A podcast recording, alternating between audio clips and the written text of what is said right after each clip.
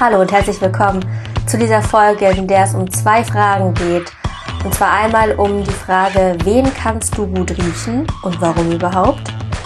Das kennst du vielleicht, dass du einige Menschen besser riechen kannst als andere. Die zweite Frage ist, bist du egoistisch oder kannst du es auf deine Gene schieben? Wir bewegen uns hier im Bereich der sogenannten Multilevel-Selektion. Das heißt, bei diesem Phänomen geht es darum, dass es bei der Evolution um mehr geht als um nur ein Individuum. Und es gibt drei Unterthemen, mit denen ich beginne in dieser Folge. Es wird noch eine zweite Folge geben, da geht es um weitere Unterthemen. In der Folge heute geht es um die sexuelle Selektion auf der Suche nach der großen Liebe. Dann um das Leben in Gruppen, denn zusammen ist doch alles leichter, oder? Und um das Phänomen des Altruismus und die Frage, ob es im Tierreich eigentlich immer um Selbstlosigkeit geht oder eigentlich ausschließlich alles egoistischer Natur ist. Für die Frage, wie kannst du jetzt oder wieso kannst du einige Menschen besser riechen als andere, dafür betrachten wir das Thema der sexuellen Selektion. Ganz kurz vorab nochmal, der Unterschied zwischen asexueller und sexueller Fortpflanzung ist der, dass bei asexueller Fortpflanzung die Gameten also die Geschlechtszellen immer gleich aussehen. Das heißt, da teilen sich die Gameten, wodurch dann die Nachkommen immer eine identische Kopie sind der Eltern. Und bei der sexuellen Fortpflanzung findet die Meiose statt, weil da haben wir zwei unterschiedliche Geschlechter, also männlich und weiblich. Und bei der Verschmelzung, also bei der Entstehung der Zygote, ist es dann so, dass aufgrund dieser, ja, aufgrund dieses Phänomens auch zu einer, zu einer höheren genetischen Variabilität kommt. Dazu gibt es auch schon eine Podcast-Folge, die verlinke ich sehr gerne nochmal in den Show Notes. Die sexuelle Selektion ist eine besondere Form der natürlichen Selektion, denn hier ist es so, dass der entscheidende Selektionsfaktor, der also Einfluss nimmt, der Sexualpartner ist. Der Wettbewerb findet also statt zwischen zum Beispiel Männchen untereinander oder Weibchen untereinander und es geht darum, dass man oder dass die Individuen selber darum kämpfen, in Anführungszeichen, einen Sexualpartner zu bekommen, um dann ihre Gene weiterzugeben. Man unterscheidet hier nochmal zwischen inter- und intrasexueller Selektion. Bei intersexueller Selektion betrachtet man die Geschlechter untereinander, also Männchen versus Weibchen. Heißt, dass sich bei der intersexuellen Selektion zum Beispiel ein Weibchen das Männchen aussucht oder das Männchen das Weibchen. Bei der intrasexuellen Selektion betrachtet man dann jeweils ein Geschlecht für sich. Beispiel bei Seeelefanten ist es so, dass die Männchen untereinander erstmal Rivalenkämpfe austragen und der stärkste, das ist dann das Alpha-Männchen, später am meisten sich fortpflanzen wird. Es kommt innerhalb dieser sexuellen Selektion bei manchen Tierarten zum sogenannten Sexualdimorphismus. Das heißt, oft ist es so, es beobachtet man zum Beispiel bei Pfauen, dass Männchen, dass die Männchen der Art in Anführungszeichen schöner sind und schmucker als die Weibchen. Denn das Männchen schlägt jetzt zum Beispiel beim Pfau jetzt das Pfauenrad und es gibt auch äh, Tiere oder auch bei Vögeln gerade Vögel mit besonders langen Schwanzfedern, die eigentlich mega unpraktisch sind. Das heißt, damit zu fliegen mit so einem 20 Zentimeter Feder, mit so einer 20 Zentimeter langen äh, Schwanzfeder ist wesentlich aufwendiger als nur eine Schwanzfeder, die 5 Zentimeter Länge hat. Und das ist auf den ersten, auf den ersten Blick schon ziemlich crazy. Äh, es gibt auch noch weitere Sexualdimorphismus Phänomene, wenn man das so sagen kann. Zum Beispiel bei äh, Hirschen, da sieht man ja auch, dass das Geweih bei manchen sehr, sehr ausgeprägt und sehr groß ist, was vielleicht auch auf lange Sicht oder so im Alltag des Hirschen auch mal umständlich sein kann. Stichwort Sperrigkeit, mm, weil das Geweih selten dafür verwendet wird, dass sie sich irgendwie bekämpfen. Äh, oder kommt sicherlich auch vor, aber es ist nicht primär dafür da. Also es ist sehr oft, oft auch so, dass man sieht, dass die, äh, dass die Männchen mit dem größeren Geweih sich öfter fortpflanzen können. Und warum ist das jetzt so? Das hat damit zu tun, dass diese Merkmale, die in Anführungszeichen schöner sind und vielleicht auch, un und vielleicht auch komplizierter oder einen Nachteil haben, was die äh, natürliche Selektion angeht, dass die den Männchen, äh, dass sie den Weibchen signalisieren, dass das Männchen besonders gute Gene hat. Man spricht ja vom sogenannten Handicap-Prinzip. Das heißt, das Merkmal ist total unpraktisch, aber gerade weil das Männchen das hat und gerade weil es damit überleben kann, muss es besonders gute Gene haben. Die Weibchen haben außerdem noch äh, einen weiteren Vorteil darin, denn ich glaube nicht, dass Pfauenweibchen zum Beispiel daran denken, aber äh, es gibt die sogenannte Sexy Sun Hypothese. Das heißt, wenn sich das Weibchen mit dem Pfau fortpflanzt, das ein wunderschön, der, der ein wunderschönes Pfauenrad schlagen kann, dann wird das Weibchen auch sehr schöne, in Anführungszeichen, äh, männliche Nachkommen zeugen, die dann auch wiederum sich fortpflanzen können. Und dann sorgt das dafür, dass die Gene des Weibchens im Genpool erhalten bleiben. Und das ist natürlich Ziel der Evolution, dass also die eigenen Gene weitergegeben werden. An der Stelle lohnt es sich jetzt, die erste Frage aufzugreifen. Wieso kannst du eigentlich manche Menschen besonders gut riechen? Wir gehen mal zu dem Beispiel Partnerwahl. Hm, das sagt man ja ganz oft, dass die Chemie stimmen muss. Das heißt, man kann es darauf beziehen, dass wenn man jetzt zum Beispiel jemanden kennenlernt und den dann gut riechen kann, dann ist das ein Zeichen dafür, dass die Fortpflanzung äh, sinnvoll ist. Denn das hat mit dem Immunsystem zu tun. Das ist auch sehr spannend. Gibt es auch einige Studien zu. Wenn man jemanden gut riechen kann, heißt das, dass dessen Immunsystem zu dem eigenen sehr unterschiedlich ist. Klingt erstmal paradox. Äh, das hat damit zu tun, dass wir auf jeder Zelle so einen kleinen Personalausweis haben. Das ist ein Proteinkomplex, der heißt MHC-Komplex. Und auf dem werden Antikörper, nee, nicht Antikörper, Quatsch, Antigene präsentiert. Also wenn man jetzt zum Beispiel Krankheitserreger hat oder Fremdstoffe, werden die darauf präsentiert und den Immunzellen gezeigt. Und das heißt, wenn man eine bestimmte Kombination an diesen MHC-Komplexen hat, hat man eine bestimmte Chance darauf, so und so viele Krankheitserreger zu erkennen und unschädlich zu machen. Und es wäre natürlich super cool, wenn man jemanden findet, der noch eine andere Sache, eine andere Breite oder ein anderes Spektrum an Fremdstoffen erkennt und die auch wiederum unschädlich machen kann. Das heißt, man geht davon aus, dass wenn man sich gut riechen kann, dass das Immunsystem des anderen unterschiedlich ist, weil dieser MRC-Komplex anders ist. Bedeutet also hier, der Geruch beim Menschen ist auch, sorgt auch dafür, dass wir eine gewisse sexuelle, sexuelle Selektion betreiben. Weiter geht's mit dem Punkt Leben in Gruppen, ob es jetzt zusammen alles leichter ist oder nicht. Und es gibt natürlich viele verschiedene Formen von Gruppen im Tierreich. Es gibt Herden, Schwärme und Rudel, wobei Herden und Rudel immer bedeuten, dass da Tiere zusammenleben, die auch einen sozialen Zusammenhalt haben. Das Rudel, wenn man jetzt an Wölfe denkt, hat einen wesentlich höheren sozialen Zusammenhalt als eine Herde, beispielsweise Zebras.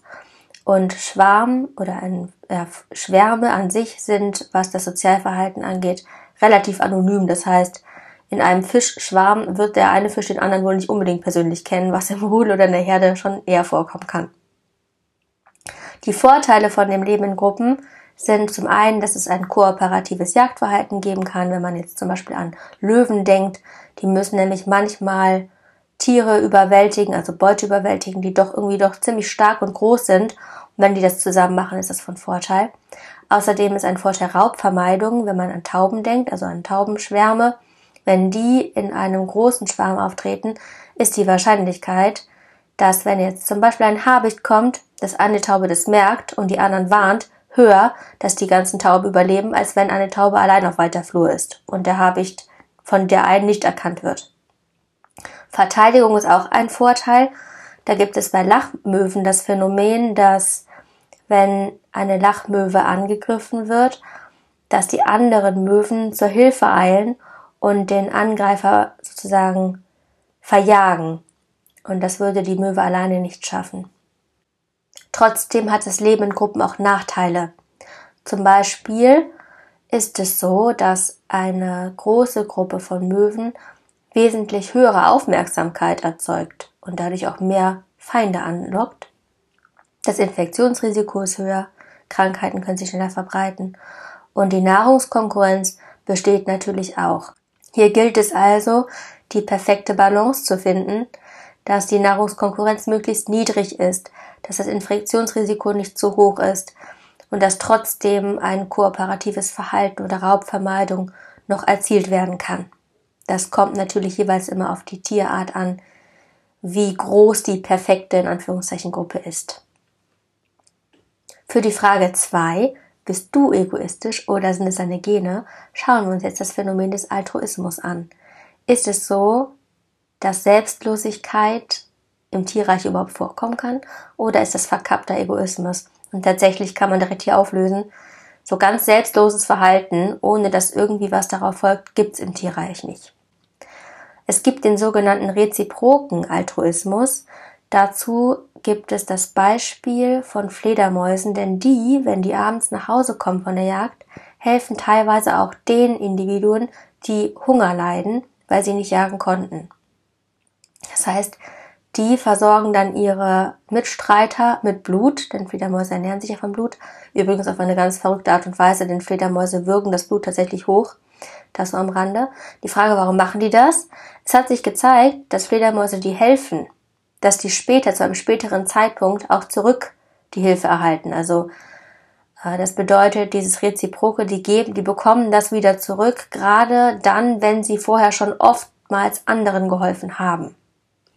Diese Reziprozität, also dieses Geben und Nehmen, findet man auch bei Menschen. Das ist wirklich auch bei uns genetisch veranlagt. Vielleicht, wenn du dich daran erinnerst, wenn du zum letzten Mal irgendwas geschenkt bekommen hast, wo du nichts zurückschenken konntest und da voll überrascht warst, das fühlt sich gar nicht mal so gut an. Und das kann man auch begründen mit, ähm, oder sich, also sich nochmal vor Augen führen, dass es früher in der Steinzeit so war, dass die älteren Individuen davon abhängig waren, dass die jüngeren sie auch versorgt haben, wenn die zum Beispiel nicht mehr auf die Jagd gehen konnten.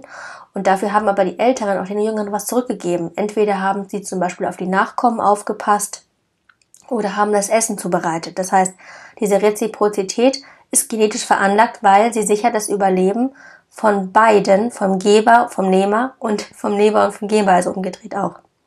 Es gibt einen Green Beard Effekt, das ist ein, ein Effekt, der den Altruisten, also den helfenden Individuen untereinander ermöglicht, dass sie sich untereinander erkennen. Denn es wäre ja crazy, wenn jetzt zum Beispiel einer nicht helfen würde, aber die ganze Zeit von den anderen irgendwie Hilfe bezieht, ohne erkannt zu werden. Und bei Ameisen hat man das zum Beispiel beobachtet. Die sondern sogenannte Duftstoffe aus und daran erkennen sie gegenseitig, dass der andere auch hilft. Im Zusammenhang mit, den, mit dem Altruismus findet man noch ein weiteres interessantes Beispiel. Und zwar gibt es sogenannte Belding-Ziesel.